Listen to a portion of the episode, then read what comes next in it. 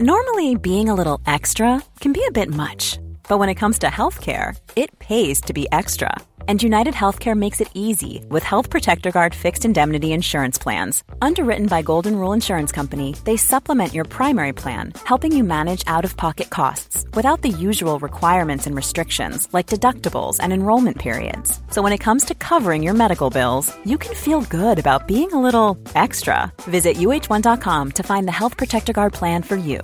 Mom deserves the best, and there's no better place to shop for Mother's Day than Whole Foods Market. They're your destination for unbeatable savings, from premium gifts to show-stopping flowers and irresistible desserts. Start by saving 33% with Prime on all body care and candles. Then get a 15-stem bunch of tulips for just $9.99 each with Prime. Round out Mom's menu with festive rosé, irresistible berry chantilly cake, and more special treats. Come celebrate Mother's Day at Whole Foods Market.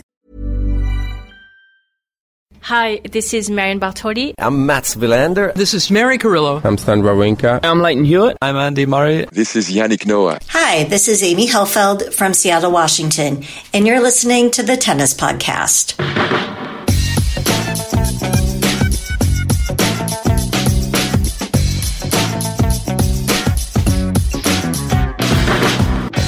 Well, hello, folks, and thank you there to Amy Helfeld, who you heard in our intro. If you're wondering uh, why Amy sounded so cheery, it's because that intro was recorded in January of this year when things were sort of better. Uh, and uh, things have rather deteriorated in the year 2020 since then. But thank you, Amy. I hope you haven't been only listening to the tennis podcast since January in hopes of hearing your intro. Uh, and been disappointed with every episode until now.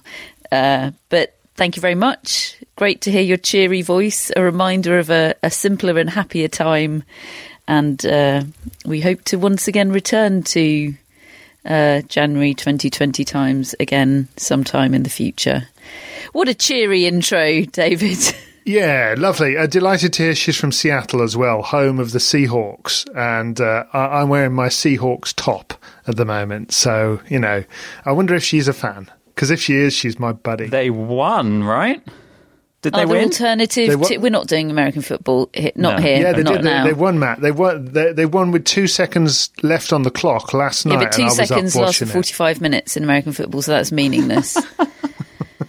um, yeah, so uh, I assume there are, isn't an alternative. It's not like if you live in London where there are, you know, 20 football teams that you can support, depending on what region of the city you're in. I assume if you live in Seattle and you like football, you support the Seattle Seahawks.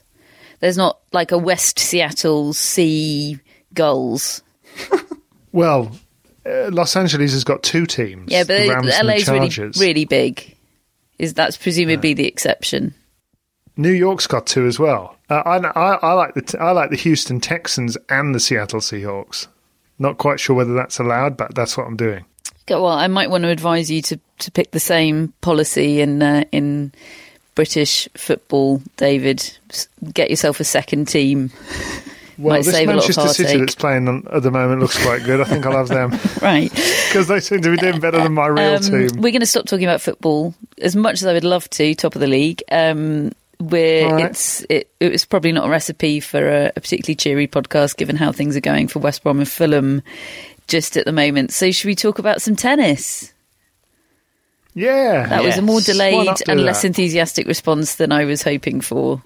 How are you, how are you doing, Matt? How's the jet lag without having travelled anywhere? The caravan jet lag. Just about over it. What a what a weird week it's been. I, I- I'll be honest. I missed the first two or three days of Rome because I was just trying to sleep as much as I possibly could.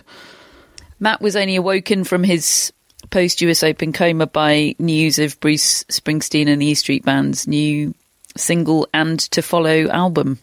Yes, and a cracking interview in Rolling Stone magazine. That was probably the highlight of the week. Um, Yes, he's got two two dogs called Dusty and Toast.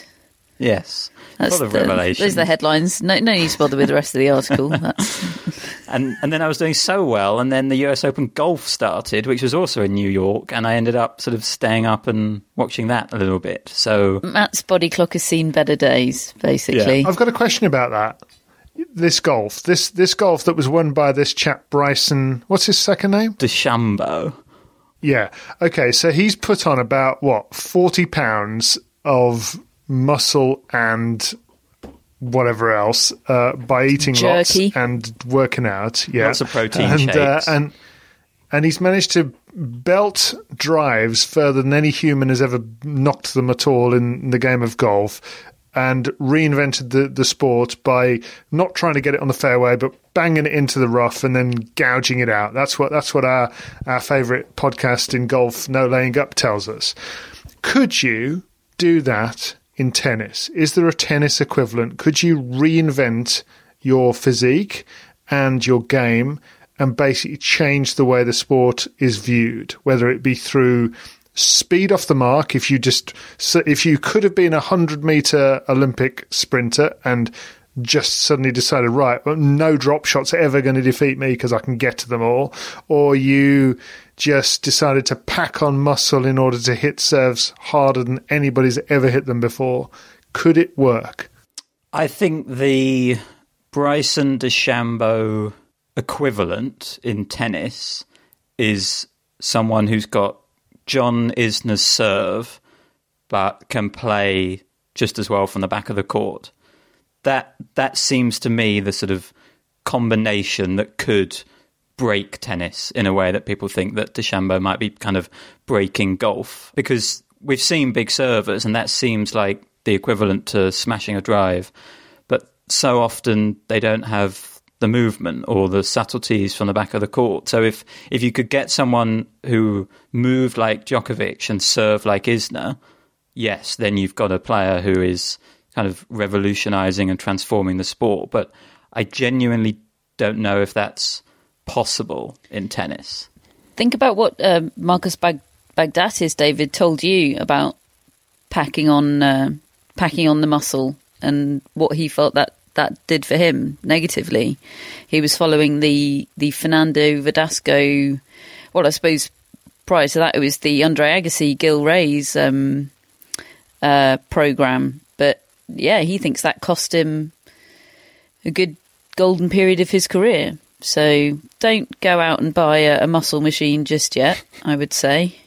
I think there's also a lot more stress on the body in tennis because it's it's a lot more impactful on the on the court. You know, golf, golf, you're just hitting the ball off the tee and walking to the next one. Obviously, there's a lot of a lot of exertion that goes into every shot, especially if you're hitting it out the rough all the time. But I don't know. I think the wear and tear of the body is much much bigger in tennis. I mean, that's why golfers can go on and have careers.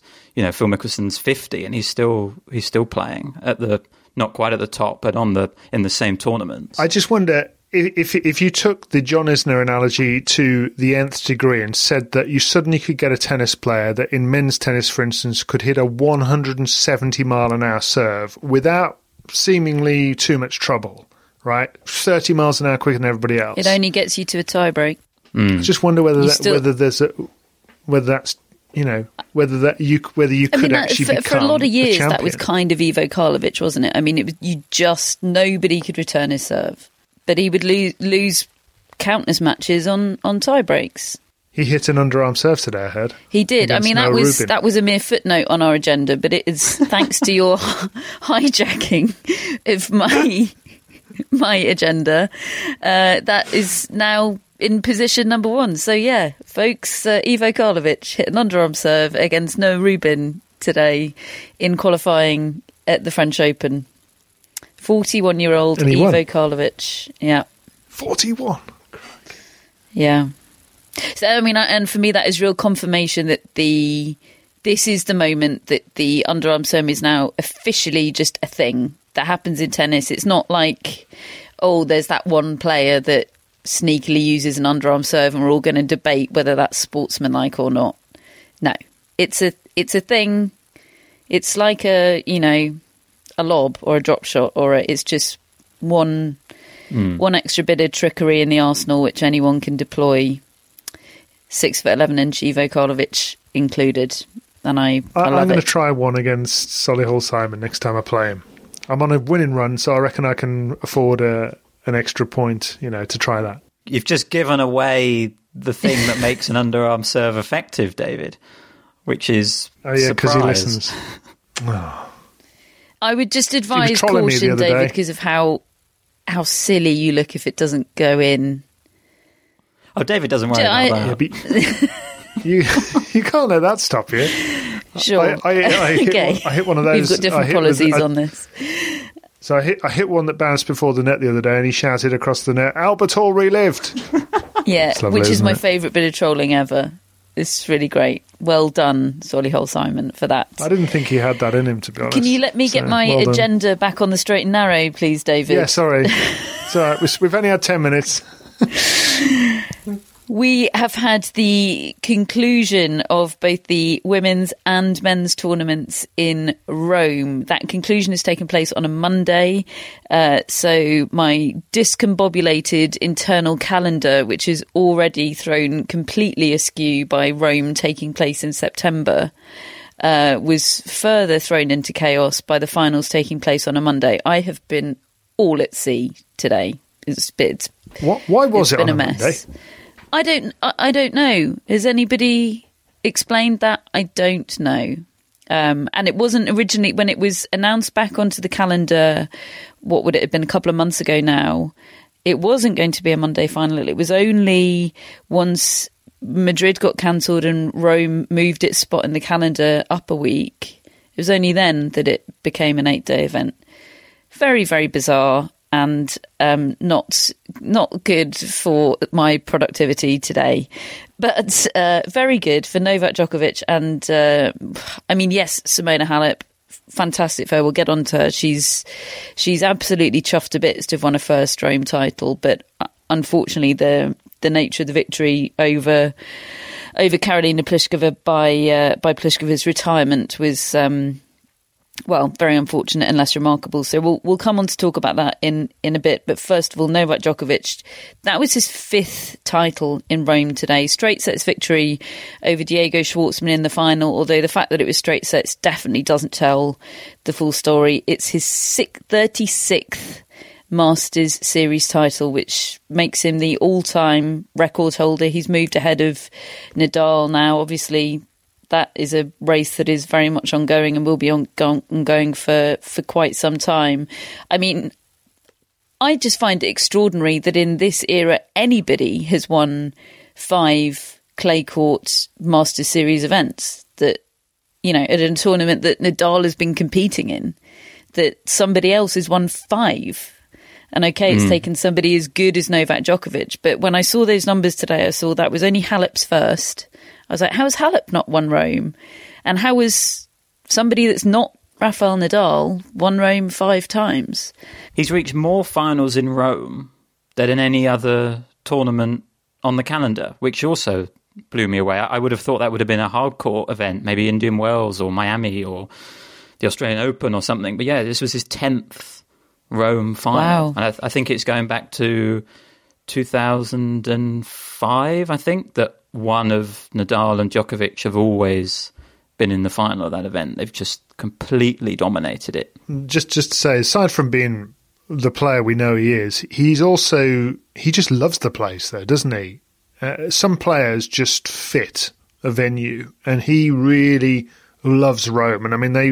I mean, I know there were only a thousand fans in today, but they, there's real affection for him. They've really grown to appreciate him in Italy, haven't they? And um, and he he seems a lot more comfortable there than he does certainly at Roland Garros. I don't know. I don't know what the surrounds are, what why his game works better there than it does in the other hard court uh, clay court tournaments, but it seems so. But I think he's loved and embraced there, isn't he? He's treated as one of one of their own. He speaks fluent Italian. Um, has always spoken in, in his on-court interviews in Italian, and yeah, there's just a, a synergy. And I certainly think it helped him today that there were those fans in. It certainly helped me watching. It's sort of a double-edged sword, the fans thing. On one hand, I, I just my heart swelled when I heard real crowd noise, even even though it wasn't as rich as it once was. I I really felt um, complete in a way that I haven't in a long time. But then it also jogged me back to the reality of how important crowds are and how maybe we've been kidding ourselves about not missing them so much uh, like I now really, really do miss them. But I certainly think, I think, yeah, Novak Djokovic might be feeling similarly tonight because I think it, I think he really enjoyed that today, and it wasn't easy for him against Diego Schwartzman. He was a breakdown in in both sets, and he was he was irritable, wasn't he? I mean, they were sort of they were irritable conditions. It was, I mean, it threatened rain throughout. There were patches of the match when it actually did rain. It was incredibly slow and heavy. Um, and he was, what was the word he used for it, David? For Djokovic's demeanour. Simmering. Simmering. Mm. Yeah. Well, I mean, he, he, was actually a double break and three love down after less than 20 minutes. And, and he was turning around to Marion Vidar and being quite sarcastic with them about their observations that it, yeah, it's raining. And he's like, oh, really? Is it?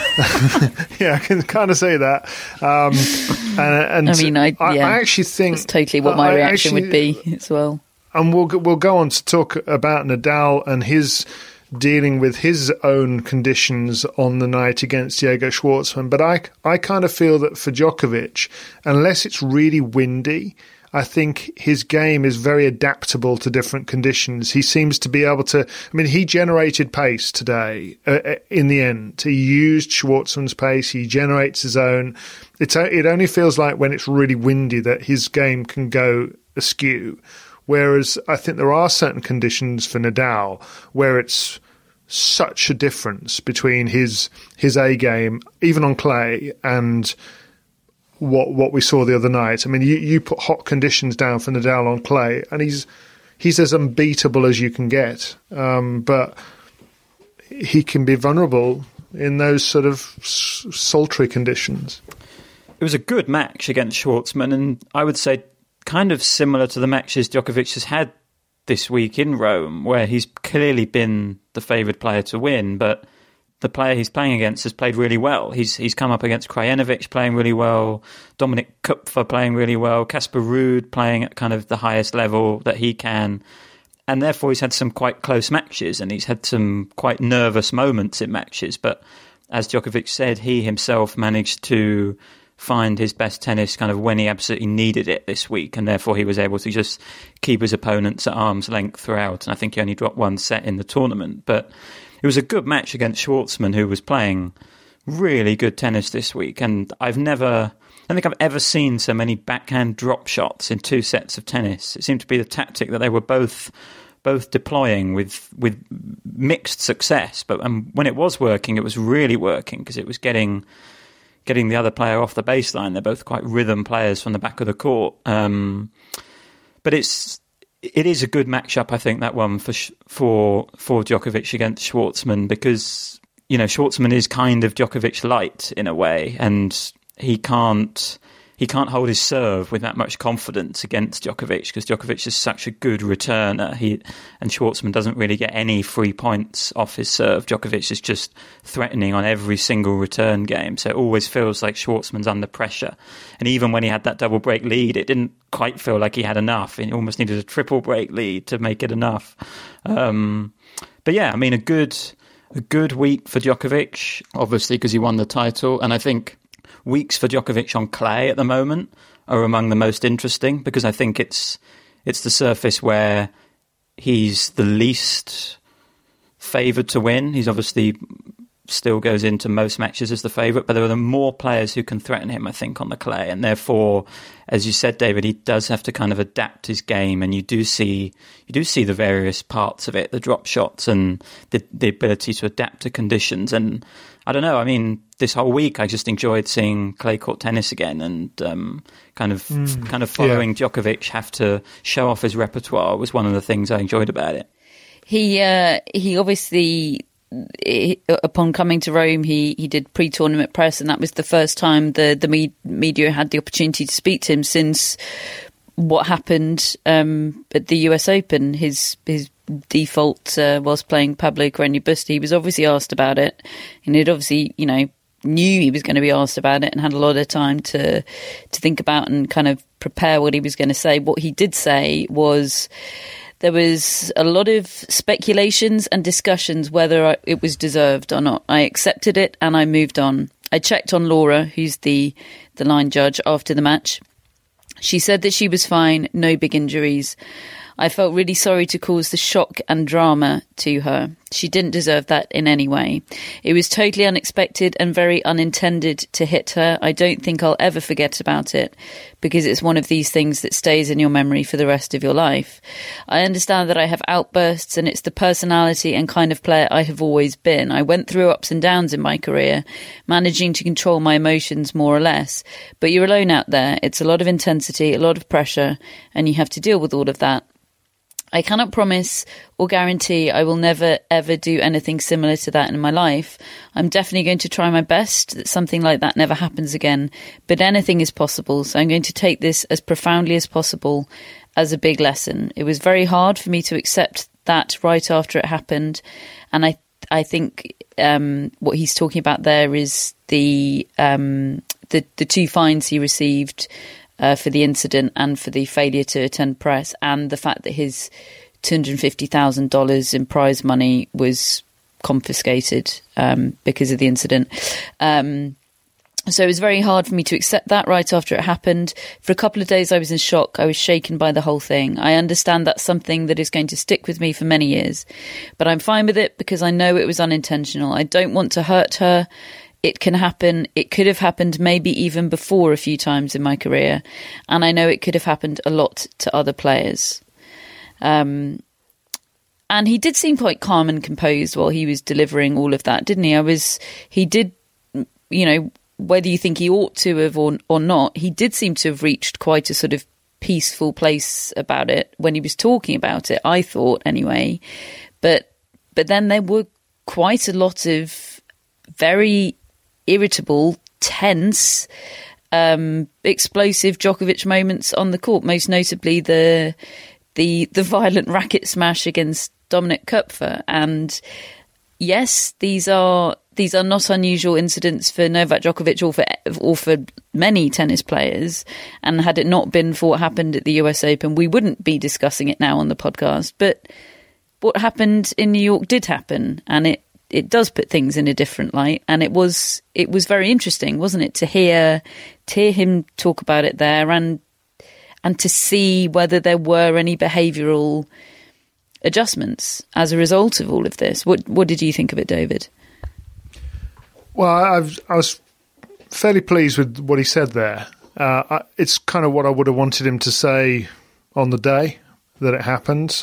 Um, maybe with a couple of hours to have, have come to terms with what what had happened to him and what he'd done. Um, I, as as I said on the podcast at the time, I didn't like the fact that he just got in his car and left. Um, I wanted this sort of thing. Now I know that's a big ask on the day when it's all so fresh in the mind, but that that's what's what was required in my view. Um, but anyway, he he said this, and I think it was the right kind of thing to say. I also think it's it's who he it is who he is. I, I think that you can try to change some of your behavior uh, if you accept and own up to it and face up to it. But I'm not sure that playing tennis, if he's going to play at the the highest level that he plays at and the way he plays, I don't think he can just change who he is completely and, and keep it all in, really.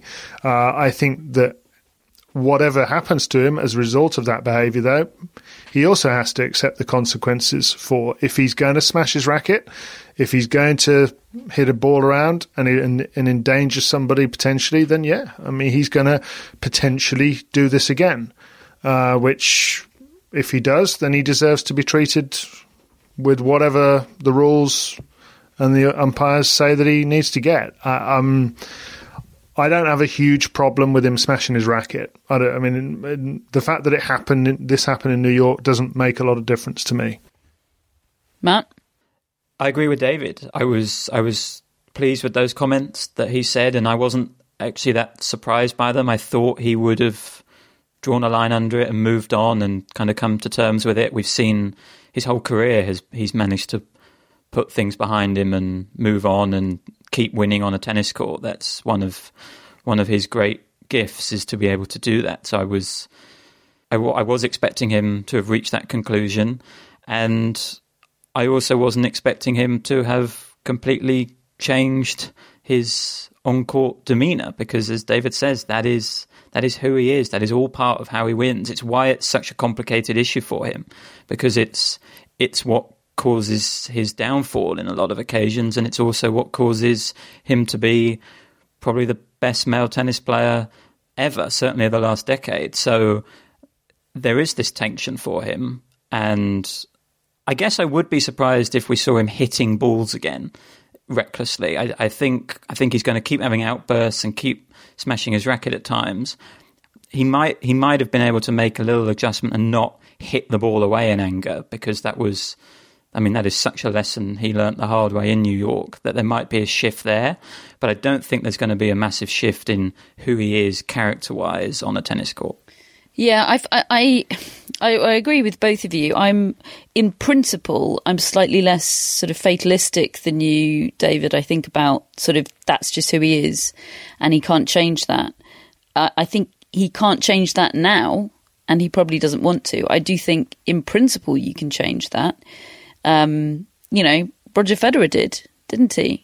When he was what a late teenager, early twenties, he was fiery and lost his temper, um, and did have a really hot streak on on the court. Um, but he decided, or was told, or recognised that that was not the best recipe for success uh, in his career. So he he set about trying to change it. And I'm sure that was incredibly difficult because I think that is those sorts of behaviours are very innate and instinctive.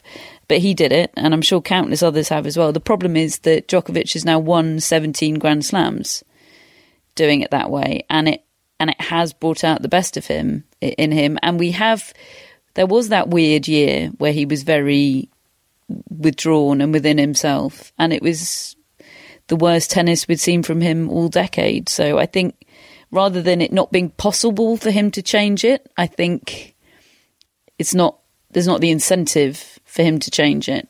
No. Well, I mean, if, bear in mind Federer had been unsuccessful behaving like that. He he was convinced in his own mind that in his words, I needed to let it out. I needed to let out my fury and my frustration. When actually it turns out he didn't. The difference was he was a teenager. He was a, very immature young man trying to learn out who he was and grow up at the same time. And emotionally, I think he just naturally settled down as he got older. Novak Djokovic is in his early 30s. This is what he is. And yes, that's not to say you can't change your behavior. Uh, as you, I think, I think people can always learn to different ways to, to behave and things that maybe they don't do as well. But I mean, I strictly speaking, I do think he was unlucky on the day that he happened to strike this woman uh, with with the ball. But at the same time, he was taking his his fortunes into his own hands by repeatedly smacking balls away. I mean, it could easily have happened earlier. Um, and whether he's going to change it or not is whether he sees it as a, a problem beyond what happened on that day and and I think, as you say, he he for a year he played the Zen master, didn't he? He had all this spirituality in his life that actually seemed to follow its way onto the court and made him ultra calm, and he was a fraction of the player. Now. That's not to say that when he loses his temper and endangers people around the court, that he shouldn't be criticised for it. I think he should be. I think he should have a different method of doing it so that he doesn't endanger people around the court. But I think the comparison to Federer, given the relative ages they were, is is not completely fair. A more relevant comparison for me would be with Andy Murray, who's never been able to control what he says to his box throughout his career, for instance. Yeah, I take the point, and I don't disagree. I think I'm just making was making the point in principle that I I don't necessarily believe in the fatalism of that's who they are. They can't change. Obviously, it applies to greater and lesser degrees depending on where people are in their careers, and we'll never know whether he can change. I think because why would he want to? He's won 17 Grand Slams doing it that way. So, yeah, Nick, I, I, I agree with you. I, I'm not, you know, going to be going to be tearing my hair out over a racket smash. We all we all love aggro. I wish he'd said I I won't be hitting balls away anymore. Mm. I, t- I tell you one. Uh, I mean, I agree. I agree with that. that and that's the the important bit for me is that's the behavioural mm. part that has to change. Really, in the, because he could easily do it again. And and I mean, not just lose tennis matches or get kicked out. He might really injure somebody badly.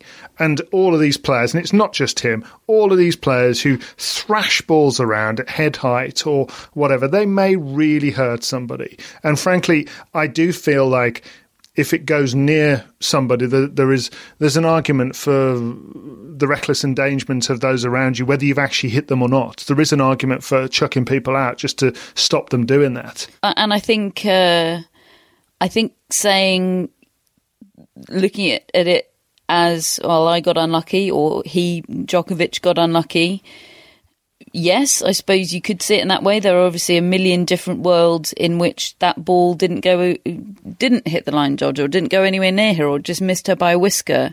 And Djokovic would probably be US Open champion now. But you could also say he got really lucky because she wasn't as badly hurt as Arnaud Gabas was when Denis mm. Shapovalov's ball hit him, and it really, really was serious and traumatizing for everybody involved. So I think sort of looking at it as well, I was I was unlucky in that scenario because you know obviously wasn't aiming for her. I, I, think that misses the point a little bit. The whole point is that it's reckless and you're not you're not in full control of of what you're doing and where it's going. So yeah, I mean I, I would I I agree. I think it was you know what he said was good.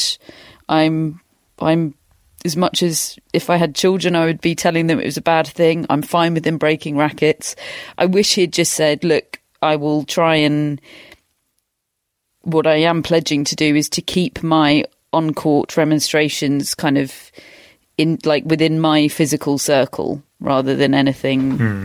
that could impact yeah. other people. But you know, that's. Uh, th- maybe he will do that, and he just didn't explicitly mm. say that. We, we will T- we will t- see. I tell you one thing. One thing I do wonder is, and and with him, we've got a sort of twelve month almost experiment as to what happens if he keeps it all in, and we've not really got any test case study of, of Andy Murray, for instance, not losing his his temper with his support team or having a go at them. Um, but I kind of wonder whether in some of these instances whether you actually did change the behavior, whether it is as easily and throwaway as, oh, he wouldn't be the same player or she wouldn't be the same player, which we kind of trot out and I do it too. But I, I still wonder sometimes whether actually, if you did change behavior, whether you could just reproduce the player you are without doing those things that people talk about. Yeah, I, I agree. We don't have the control sample, do we? To to know we all we all do, I think, trot that kind of thing out. Um, but it might be a bit of a bit of a fallacy that we, yeah, we don't have the alternative scenario to know. It is going to be very interesting. I mean, the French Open generally is going to be very interesting because there are a lot of other, a lot of other significant results and events from Rome. Um, but for the for the week itself, and in terms of looking ahead to, to Roland Garros, that Djokovic aside, obviously the most significant one on the men's side is the loss of Rafael Nadal to Diego Schwartzman. Um, I didn't see this match, so I'm relying on, on both of you. I've I've watched little highlights of it, but I'm relying on both of you for the for the summary of it. We we've had a few we've had a few people on Twitter saying, "Well, I still think he's favourite for the French Open." I feel like Nadal could lose first round to Solihull Simon, love and love, and he'd still be favourite for the French Open. Like that is, I mean, just of course. What would ha- what would have to happen for him to lose love and one to Simon? I tell you, what what the the problem is as well. Solihull Simon hits an inside out forehand that would just play perfectly into Nadal's forehand. Right? Yeah, it would. Yeah, it's just it's, it's, just the matchup that's the problem. Yeah, so tennis is all about matchups. What did Diego Schwartzman do, Matt, to beat Nadal? Not quite love and love, but uh, it was straight sets. Diego Schwartzman played the best match he's ever played in his life, and he said that himself. He was hitting arrow-like winners off off both wings. He was completely neutralizing Nadal's cross-court forehand with his own backhand. You know, kind of in in Djokovic style.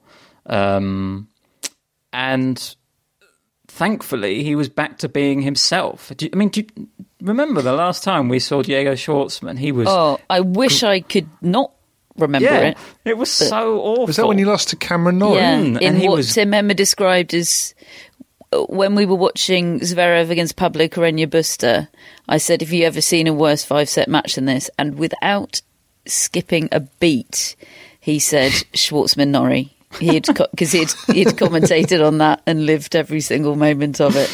It was awful. all how many break points were there in that match? Fifty Oh. or something. Yeah, There was a there was a, a US Open record fifty six, I think, Yeah. or something like that. too Yeah. many.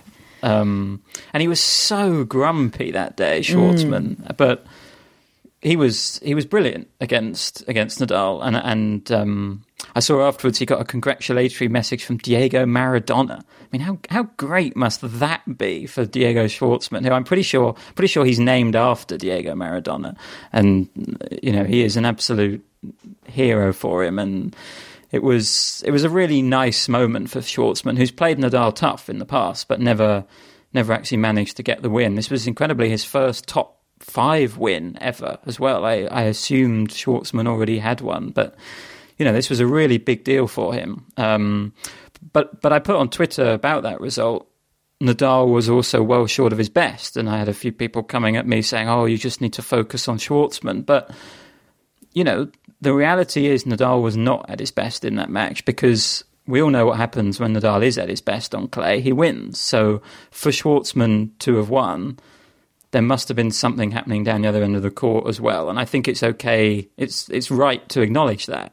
And look, I I thought there was a chance Nadal was going to come out of this quarantine completely rampant and just knocking everything down before him, you know, in his path, and just looking like he'd been chained up for six months, ready to go. And he obviously won his first two matches in Rome very easily. I think only lost uh, two games in the first match and four games in the second match. But I was watching those, and he wasn't at his absolute best. And clearly, what has happened is he is a bit rusty. And Nadal is a he is a player throughout his career who has built up form, built up confidence, and chained together matches and wins, and become the dominant player that he is.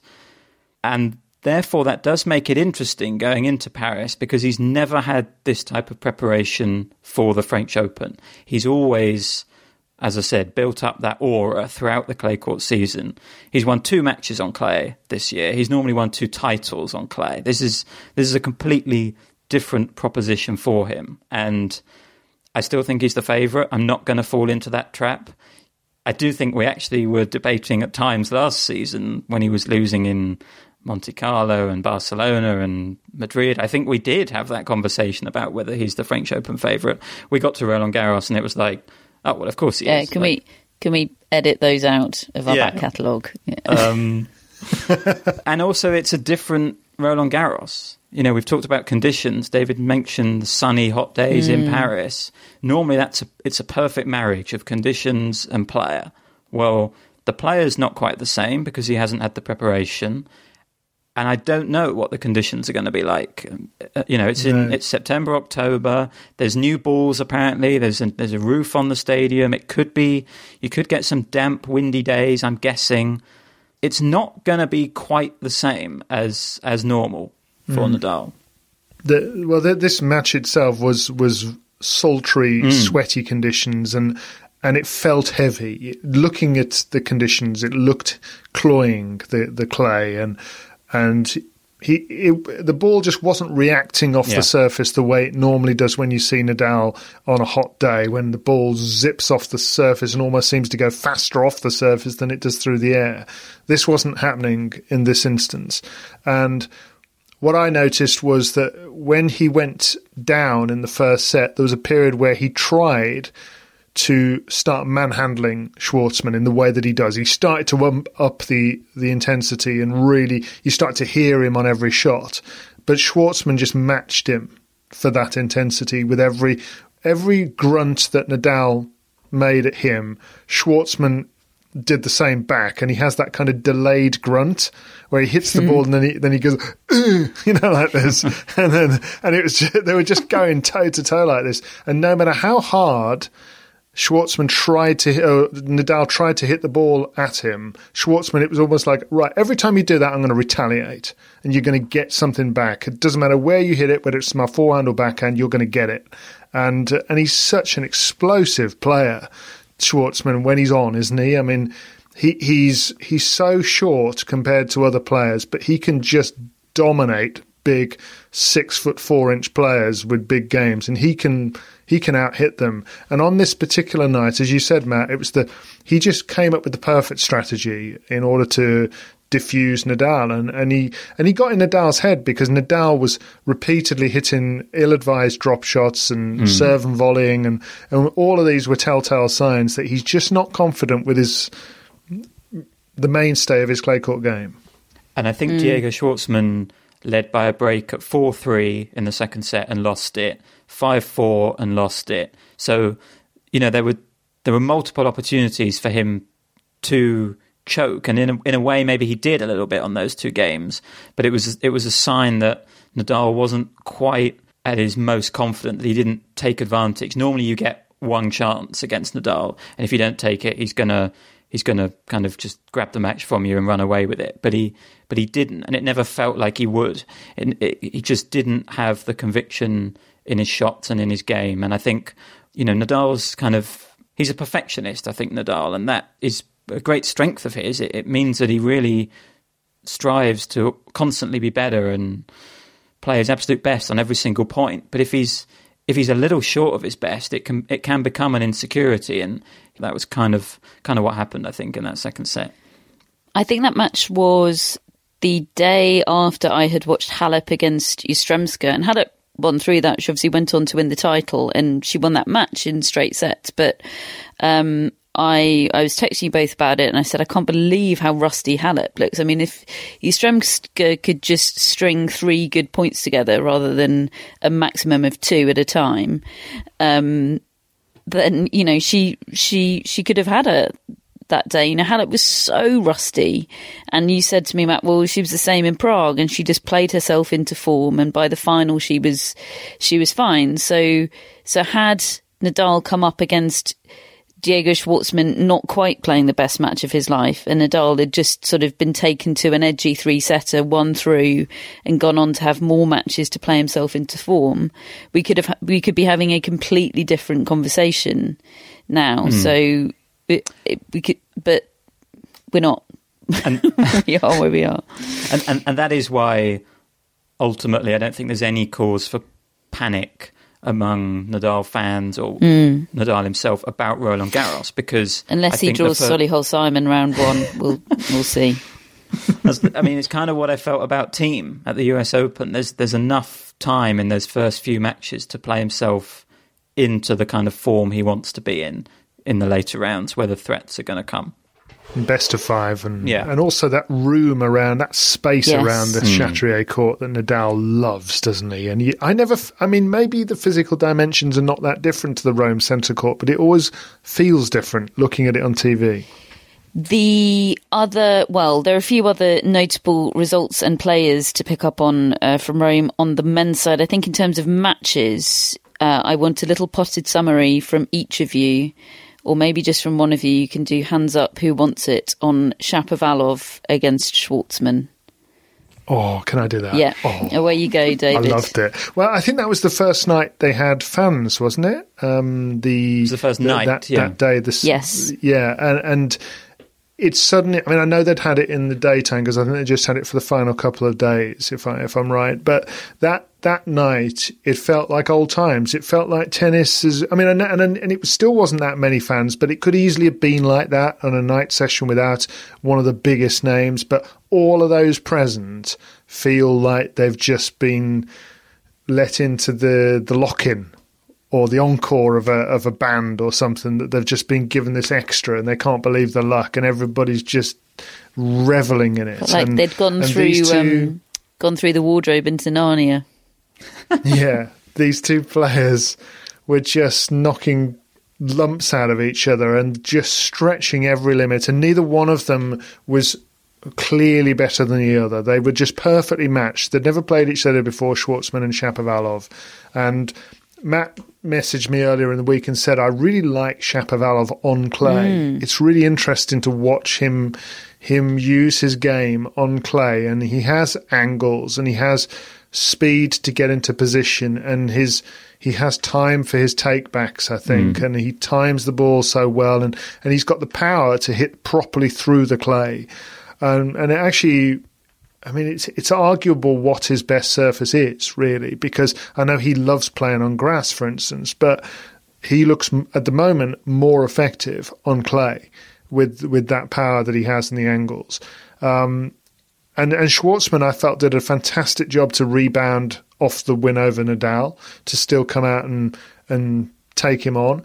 But Shapovalov served for the match. He served for the match, and at, at five four in the third. Yeah, I thought he would win from there. I really did. Who? Um, which of you had the tweet prepared? David. Oh, I'd got one prepared. Yeah, yeah. I'd, I'd I'd actually borrowed Catherine's seven fire emojis for that particular tweet, and I still no, didn't let the them seven go fire to waste emojis I, are a total jinx, David. Never use seven. well, so, so it proved. and uh, it had Denis Shapovalov as a top 10 player and all the well, rest of it in he it. He is and, a top um, 10 player because courtesy yeah. of Schwartzman losing today, it always feels a bit underwhelming, doesn't it, when they do it by virtue of somebody else not doing something. But Denis Shapovalov is now the world number 10 and he's very mm. happy about it. But I was so enamoured with this match generally that I just decided to delete the rest of the content of the tweet and just keep the seven fire emojis and just replace it with "Isn't Diego Schwartzman bloody great?" type thing. Uh, but also just loved the match. It was fantastic fun. It was the most encouraged I've been watching Shapovalov for a long time this week. I thought, as as David said, the way his game matched up with the clay was something that surprised me and pleased me.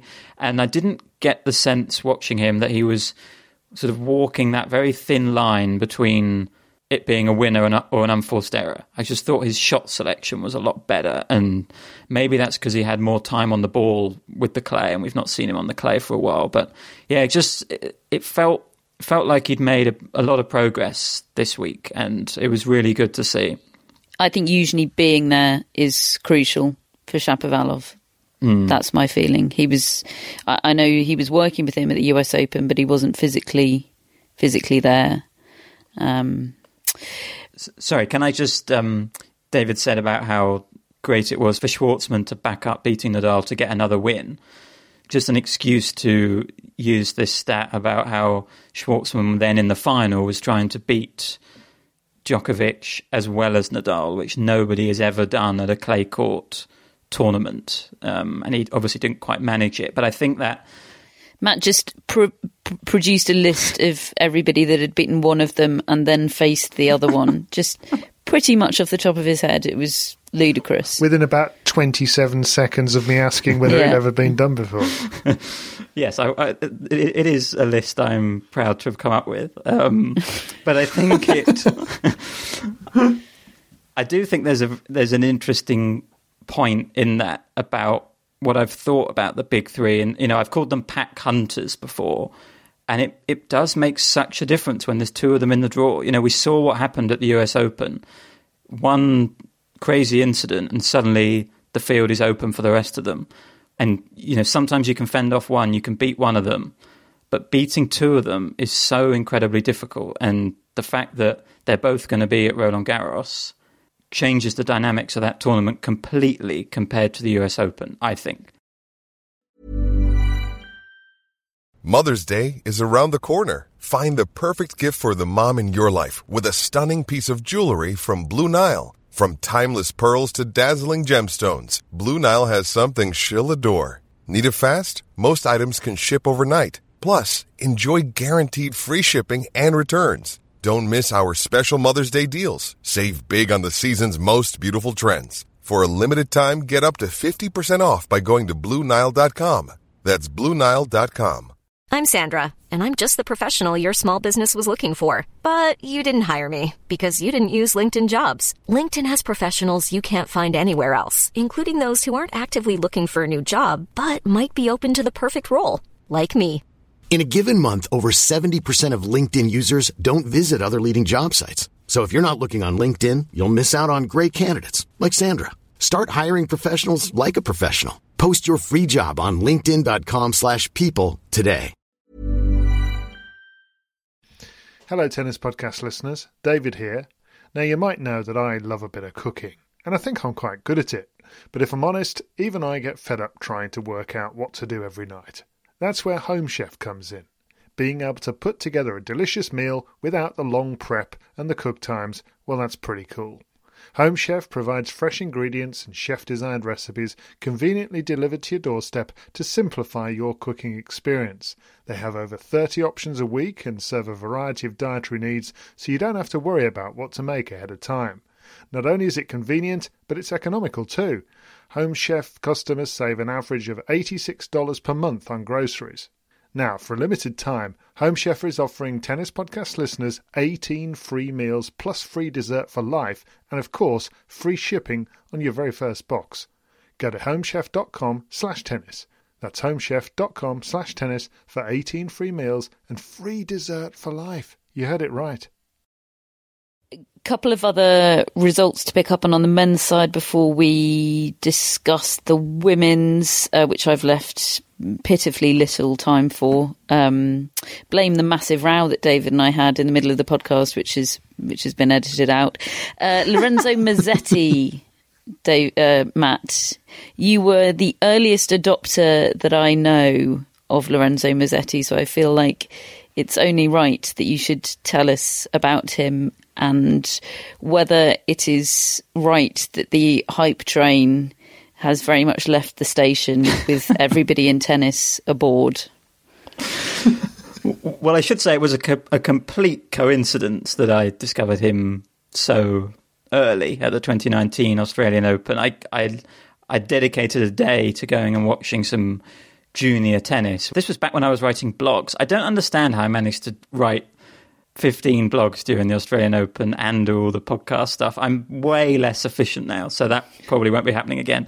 Um, but anyway, the premise was can you tell who's going to make it kind of thing and from a junior match and the one I picked was Turns out Matt happened, can. uh, happened to have Lorenzo Musetti and he was great and then he went on to actually win the tournament and I spoke to him and he was really shy and didn't have much English at all and you know I ended up not really having any idea whether he was going to kind of be one of the ones who could make it he obviously had a very exciting game and he kind of showed everyone that game I think in in Rome this week by beating Wawrinka and Nishikori back to back in straight sets for his first tour level wins, weren't they? Um, and he qualified as well. And I think I think he ended up hurting his shoulder in the uh, last sixteen and slightly running out of gas, but. He's got a. He's certainly got an exciting, watchable game. You know, he's got a one-handed backhand, brimming with variety.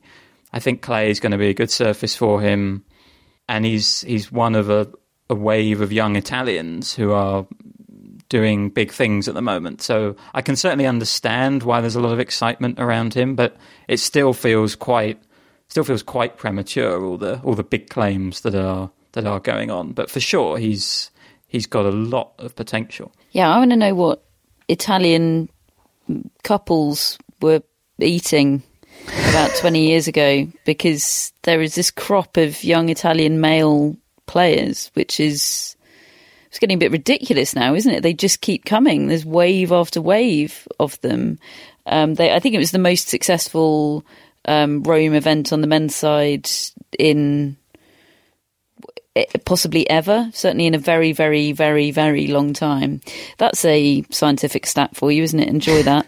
Um, Jannik Sinner, he uh, he had a couple of good wins, didn't he? He beat Stefanos Tsitsipas, which was revenge for that they'd played in Rome last year, and Tsitsipas had won quite handily.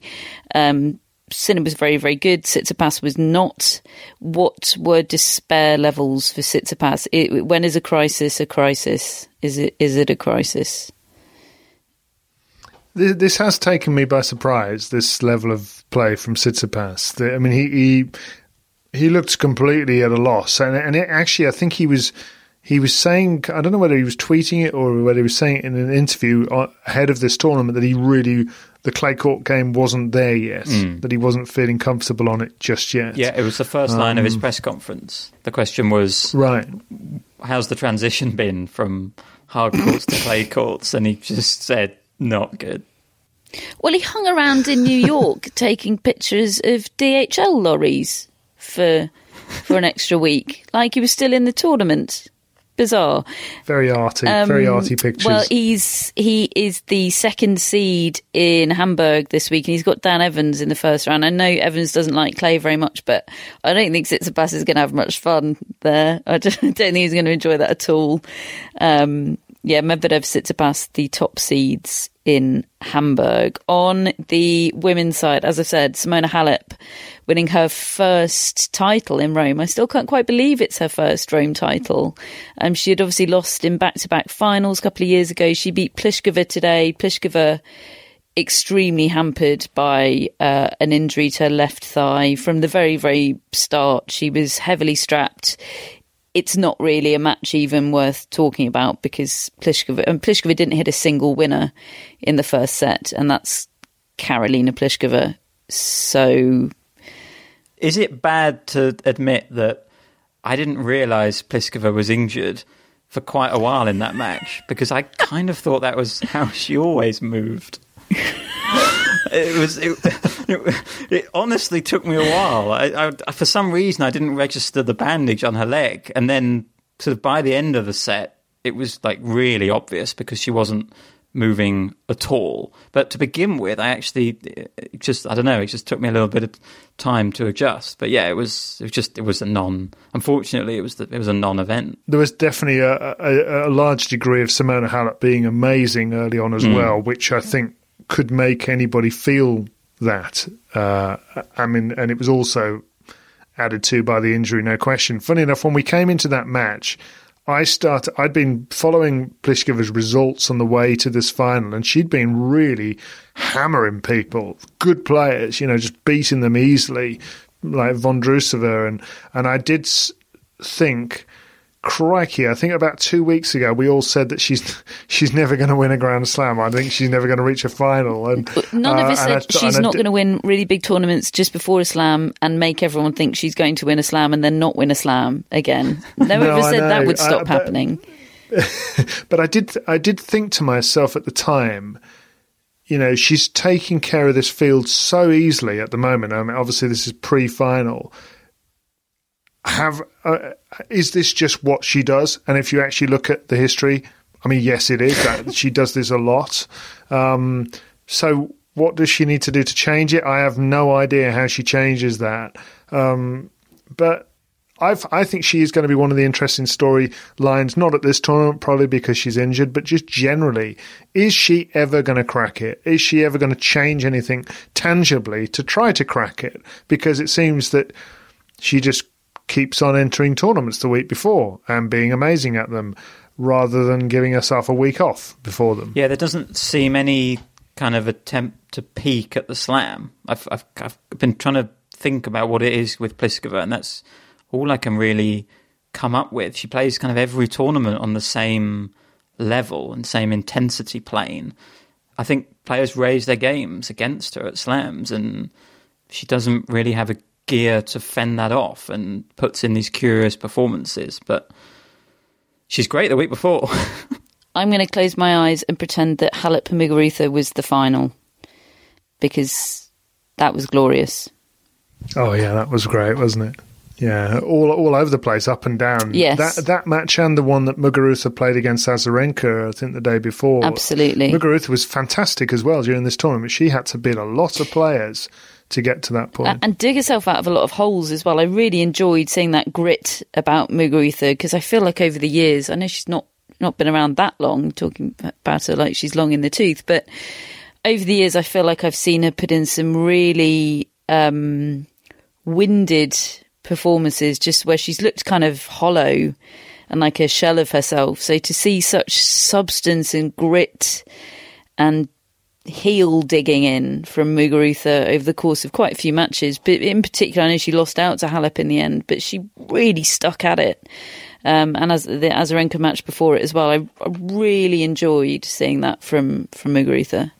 She's also withdrawn a lot over the years, either retired mid match or just not shown up. And I, I think that, that it is quite an important thing to send out to people that you don't do that. And because w- when she's when she's in the fight, she's relentless between the points. You know, you never you, ne- you never see Garbine Muguruza have a point off sort of thing. But one one thing I did want to just touch on briefly, I didn't realize until Karolina Pliskova tweeted it today that she said she'd never retired from a match before. And um, and she was clearly bothered about the fact she'd had to retire today, and it was clear she was in a bad way. But I, I do love that stat and the kind of pride she clearly takes in the fact that she doesn't retire from matches. So you know, good for her. Mm, I'd say that's one of outside of his, you know, twenty Grand Slams and and all the rest of the jazz. I'd say that's probably the thing that Roger Federer is most proud of. His never having retired from a match record. I think he will. He would cling to that for dear life, and I think it probably has prompted some withdrawals in situations where other players might play because he's been aware of that record and uh, and not putting it at risk. Um, but anyway, we digress. How good was Victoria Azarenka this week, and how unexpected was it that she was that good after hopping on a plane from New York and having you know about about a day and a half's rest or something like that? I mean, just ridiculous. Yeah, I, I just can't relate to that. we just we just had totally different weeks, Nor- Victoria Nor Azarenka could and. Pablo Carreño Busta. no. Um, well, she just completely picked up the same level that she'd had in in New York. Um, I mean, I didn't see the love and love against Kenin. I'm quite glad I didn't see the love and love against Kenin, but she beat a reigning Grand Slam champion and top five player without losing a single game. I mean, Why why hasn't she got jet lag? I mean, I, it's more than a week on, and I, I have already I've still got jet lag, and I haven't even been anywhere. um, and and it has contributed to the fact that Catherine and I have had a massive row tonight mid podcast because I'm irritable. Right? Why isn't I've been Victoria telling you Azarenka irritable? you need to take more drugs. Legal over the counter, folks. Oh God. um. Uh. She. Well, she's. You know. She's. She's better at tennis than us. Better at life than us. Better at life, Apparently. let's be honest. Yeah. Um. So that was Victoria Azarenka. Is she? Is she's. Is she a, a real contender for Roland Garros, Azarenka? I would say yes. has to be. I mean, I don't. I never, never really think of her as a clay court player, but I'm. Mm. I'm I, she has had some decent results on clay, and it, it is a transferable game. But I am I am struggling to look beyond Halep at the moment. To be honest, I mean, 14, 14 match win streak she's on now, going right back mm. to the start of the year after she lost to Muguruza. Actually, in Australia, she won Dubai, then she won Prague just after lockdown, and now she's won Rome. She, she to me is the player to beat at Roland Garros, and just I'd love to see them play. yeah, I would, and but I, but I also want to see lots of the matches we just saw again. Actually, as you said, Halep Muguruza would be good to see again, and um, but just her game on clay makes so much sense, and the way the way she's got such balance on the court. And, Mm. She apparently she's been really working on her her leg strength. That's something that Mm. Darren Cahill has been working on with her. He says it's something that becomes more important as you get older. Um, you can't just sort of rely on your fleetness of foot. Um, and yeah, it, it does seem like she's more balanced than she's ever been before. Um, it's quite. When was the last time in on the women's side at Islam that there was a really, really clear heavy favourite going in? One person that stood apart from the field significantly. In the women's draw, I mean, I think you're probably going back to the Serena days, Mm. aren't you? Really, of of when she was the dominant player. But, but, but which Serena days? How far are we going back to to find the that? 2017 Australian Open. Mm. I, I'd probably go back to before, yeah, to before she had Mm. Olympia. Um, It's quite a big deal, Yeah, really. it's- And and I it- s I I absolutely agree with you. She is heavy, heavy favourite. I mean, yeah, just behind her is is Muguruza, Azarenka. And she's obviously slightly helped there by the fact that Barty's not going to be there, the Mm. defending champion. Yeah. But I think obviously Osaka and Andreescu are also out. I, I mean, obviously they're big names, but even if they were in the draw, I would still have Halep, I think, is quite a big favourite ahead of them. So it's, it's probably only really Barty that is sort of making her even more of a favourite than than she would be anyway. Just on the French Open, obviously players are arriving. Details about the bubble um, are emerging, and I use that turn of phrase a lot more loosely than I do in New York because, by all accounts, and what we're hearing in particular, um, another podcast that Noah, the player Noah Rubin produces behind the racket, he's been talking about his experience um, of the in inverted commas bubble in Paris. Um, he won't have to enjoy it for much longer because obviously he got underarm served at by uh, Ivo Karlovic today and is now out of qualies. Um, but he said there was no COVID test upon entry to the to the bubble. Um, if players did have tests, they were they were allowed on on site and out of the hotel before the results of the test came in. Um, he said that the hotels don't appear to be exclusively for tournament staff and players and players' guests. Um, and he says it's not really a, a bubble at all. Um, and we have had five players removed from the qualifying draw, two of them because they returned positive COVID 19 tests, and three others because they were associated with um, a coach or two coaches, I think, that have returned positive tests. One of those players was Damir Dzumhur, and he he named himself um, on social media. The the FFT hasn't hasn't named any players um, involved themselves. So I I desperately wish them well, and I hope that the policy decisions they're making about the bubble um, and about their protocols are based on solid foundation and science um, and experience and knowledge. I I worry though if this feels like a high wire, a bit of a high wire act, and I, whilst I am would be sympathetic to some failings to an extent because I realise this is incredibly difficult. I'm not sympathetic to them not learning what works and what doesn't from the US Open. I mean, there's there's there's fewer excuses if you're going second, and they are very lucky, I think, that they've had the US Open be the canary down the mine for them. Um, and there is a pretty, with some tweaks, there's a pretty decent template for success there. Um, and I I worry about how many things they're not replicating from how the US Open operated that very clearly worked.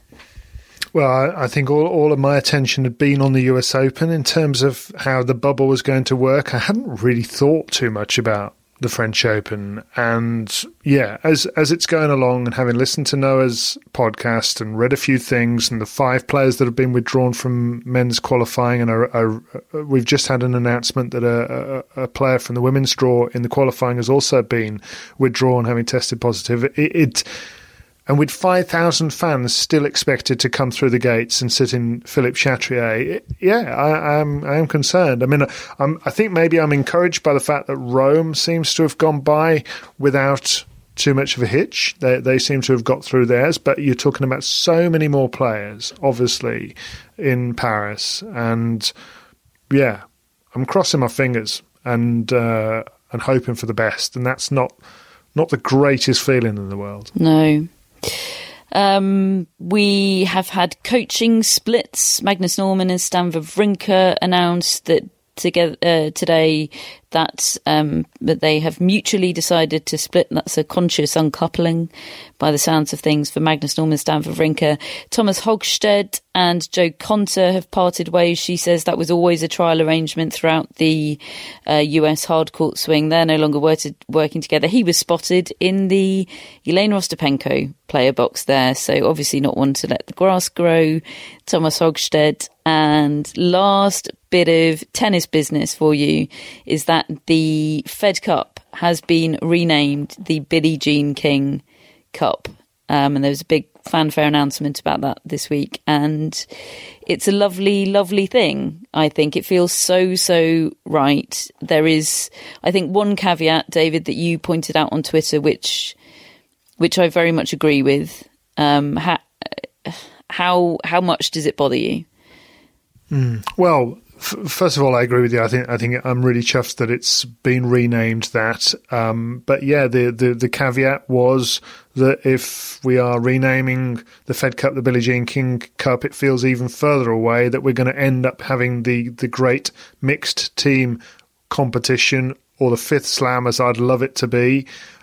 A combination of the Fed Cup or the Billie Jean King Cup and the Davis Cup that I think that the sport so hugely needs. Uh, that feels further away. Um, but maybe maybe that's maybe that's not the case. Maybe the fact that, that her name is on it and that she is maybe involved more will bring that closer together because she so much wants that as well. She's the biggest campaigner for men and women working together and, and, and being on the same page and being on the same bill, for goodness sake, you know. And hopefully that will come in the future. I mean, the, there are, those events just don't exist this year. So this is the news. The news is the, the renaming, and, and and that alone, I'm really really chuffed about. Just one article Chris Clarey in the New York Times wrote, having done an interview with Billie Jean King, that I really enjoy. I do recommend it. He he quotes Bud Collins as once saying that the Fed Cup is a splendid idea with a lame name. Um, and he quotes Billie Jean King as saying, When a woman does something, people always think we do it for women.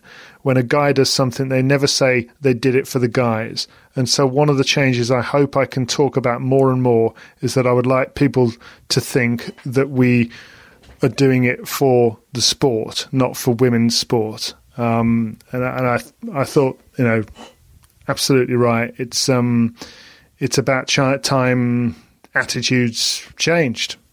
Yeah, I thought that quote was, you know, a perfect summation of both what Billie Jean King is about and also how how this could be a, a way forward for a, a kind of mixed event and and a combination of men's and women's team competition together. But I mean, personally, that, that that's not been my vision for a mixed team event. I've I've not thought that it should replace Davis Cup and now the Billie Jean King Cup. I I genuinely think that it could go along alongside them both. I don't think you need to get rid of them and combine it into one. I think you could have a mixed team event like we had with the Hopman Cup, but make a bigger thing out of that. And now we've got that point in the calendar with the ATP Cup, and that I think that's the point God, where you many, could have a how bit many times have you event. said cup? Sorry, you, yeah. You there are so many cups. When you hear all the cups said back to back, it's oh, it's cup overload. Kind of feels a bit redundant to be talking about the calendar at the moment yeah. because I just no idea what the ten- tennis calendar is anymore.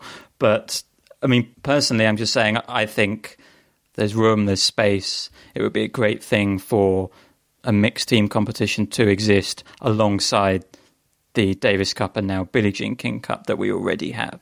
Our cups runneth over. Mm. To borrow a Car- Carilloism, I've got one more very, very, very, very, very, very, very important bit of business. doesn't look like it's going to cheer David up at all. He's like, get me off this Zoom call with Catherine Whitaker as soon as you possibly can. Uh, but I'm going to try, David. Uh, we are about to produce a fifth Grand Slam's worth of daily podcasts. Yeah. In this unprecedented year, which means that we have an opening for a tennis podcast pet. Our four Grand Slam mascot positions are um, up for grabs annually in our Kickstarter campaign, and we have had, uh, for the first time this year, as well as our our year long mascot Butler, who's sadly no longer with us. Um, we had a lovely, lovely, lovely crumble uh, for the Australian Open. We had lovely Star again, very sadly no longer with us for, for the French Open. Hello to, to Dawn, Star's owner. Um, for Wimbledon, we had Gerald the cat, our first cat mascot. Uh, he was excellent. What a photo shoot Gerald did. I think he was inspired by, uh, Crumble's Australian Open material. And we had uh, Zeus as our most recent US Open mascot, lovely, majestic, um, royal looking Zeus. Um, but we hadn't bargained on there being a second French Open. Which means there's a spot up for grabs, which means this is an opportunity for me to get people to send us videos and photos of your pets. um, because we're going to give the spot away to the best entry, the best audition video, the best audition photo. Um, send it to us or tweet us or Instagram or Facebook with the hashtag tennis podcast pets. And um, we haven't formally discussed this, but I'm going to be the judge.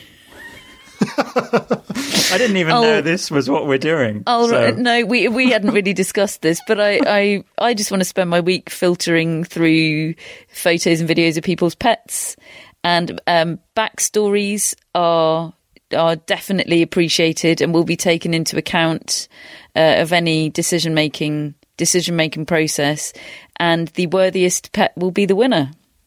Hey, Matt, just imagine the angst in Catherine when she's trying to decide the winner. she's Like- going to be agonising over them. Yeah, we're going to end up Uh, Sophie's she'll be like, choice. winners, aren't we? she'll be like, like holding up 20 pets pictures and saying, but look at this one. Oh, look at Oh, this like when I worked at Battersea and tried to put sort of eight dogs in my coat pockets to take home with me. Um, so yeah, hashtag tennis podcast pets on any platforms, or you can you can email us if you'd like. Um, just send animal pictures or videos by any means you like over the course of this week. Um, you know, with a covering letter if you think that would help, and uh, and I will. What's- what's the I'll sift Catherine? through the entries. The deadline is, I think I'll need Saturday to make my decision because I will not take the process lightly. Um, so let's say midnight on Friday, midnight UK time on Friday. So it's 11.59 p.m. effectively on Friday night. Yes. I await the influx. I can't wait. Um, so that's been your what's turned out to be quite a bumper edition of the tennis podcast for this week. Uh, we'll be back. When will we be back? Uh, we'll be back with the draw preview. Friday. Whenever, when's the draw? We had one. Dunno. We had one week of just Thursday doing a weekly podcast. one week, uh, and yeah. So Thursday we'll be back with no Friday. We'll be back Well, with the draw. Friday. Yeah, because the draw's Thursday night. Yeah, uh, I mean, Matt, Let's it'll not get- probably just be you and me because Catherine will be busy looking at Drowning pets. in photos of dogs. I certainly hope so. Uh, so we'll be back Friday with our French Open preview, and then we'll be daily from Sunday with our fifth Grand Slams worth of daily podcasts for the year. And we'll have a brand new mascot, and it's going to be great. And we'll see you soon.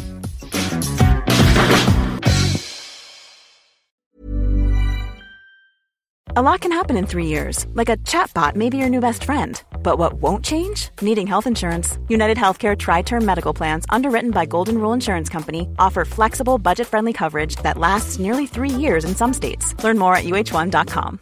Flexibility is great. That's why there's yoga. Flexibility for your insurance coverage is great too. That's why there's United Healthcare Insurance Plans. Underwritten by Golden Rule Insurance Company, United Healthcare Insurance Plans offer flexible, budget friendly coverage for medical, vision, dental, and more. One of these plans may be right for you if you're, say, between jobs, coming off your parents' plan, turning a side hustle into a full hustle, or even missed open enrollment. Want more flexibility? Find out more about United Healthcare Insurance Plans at uhone.com.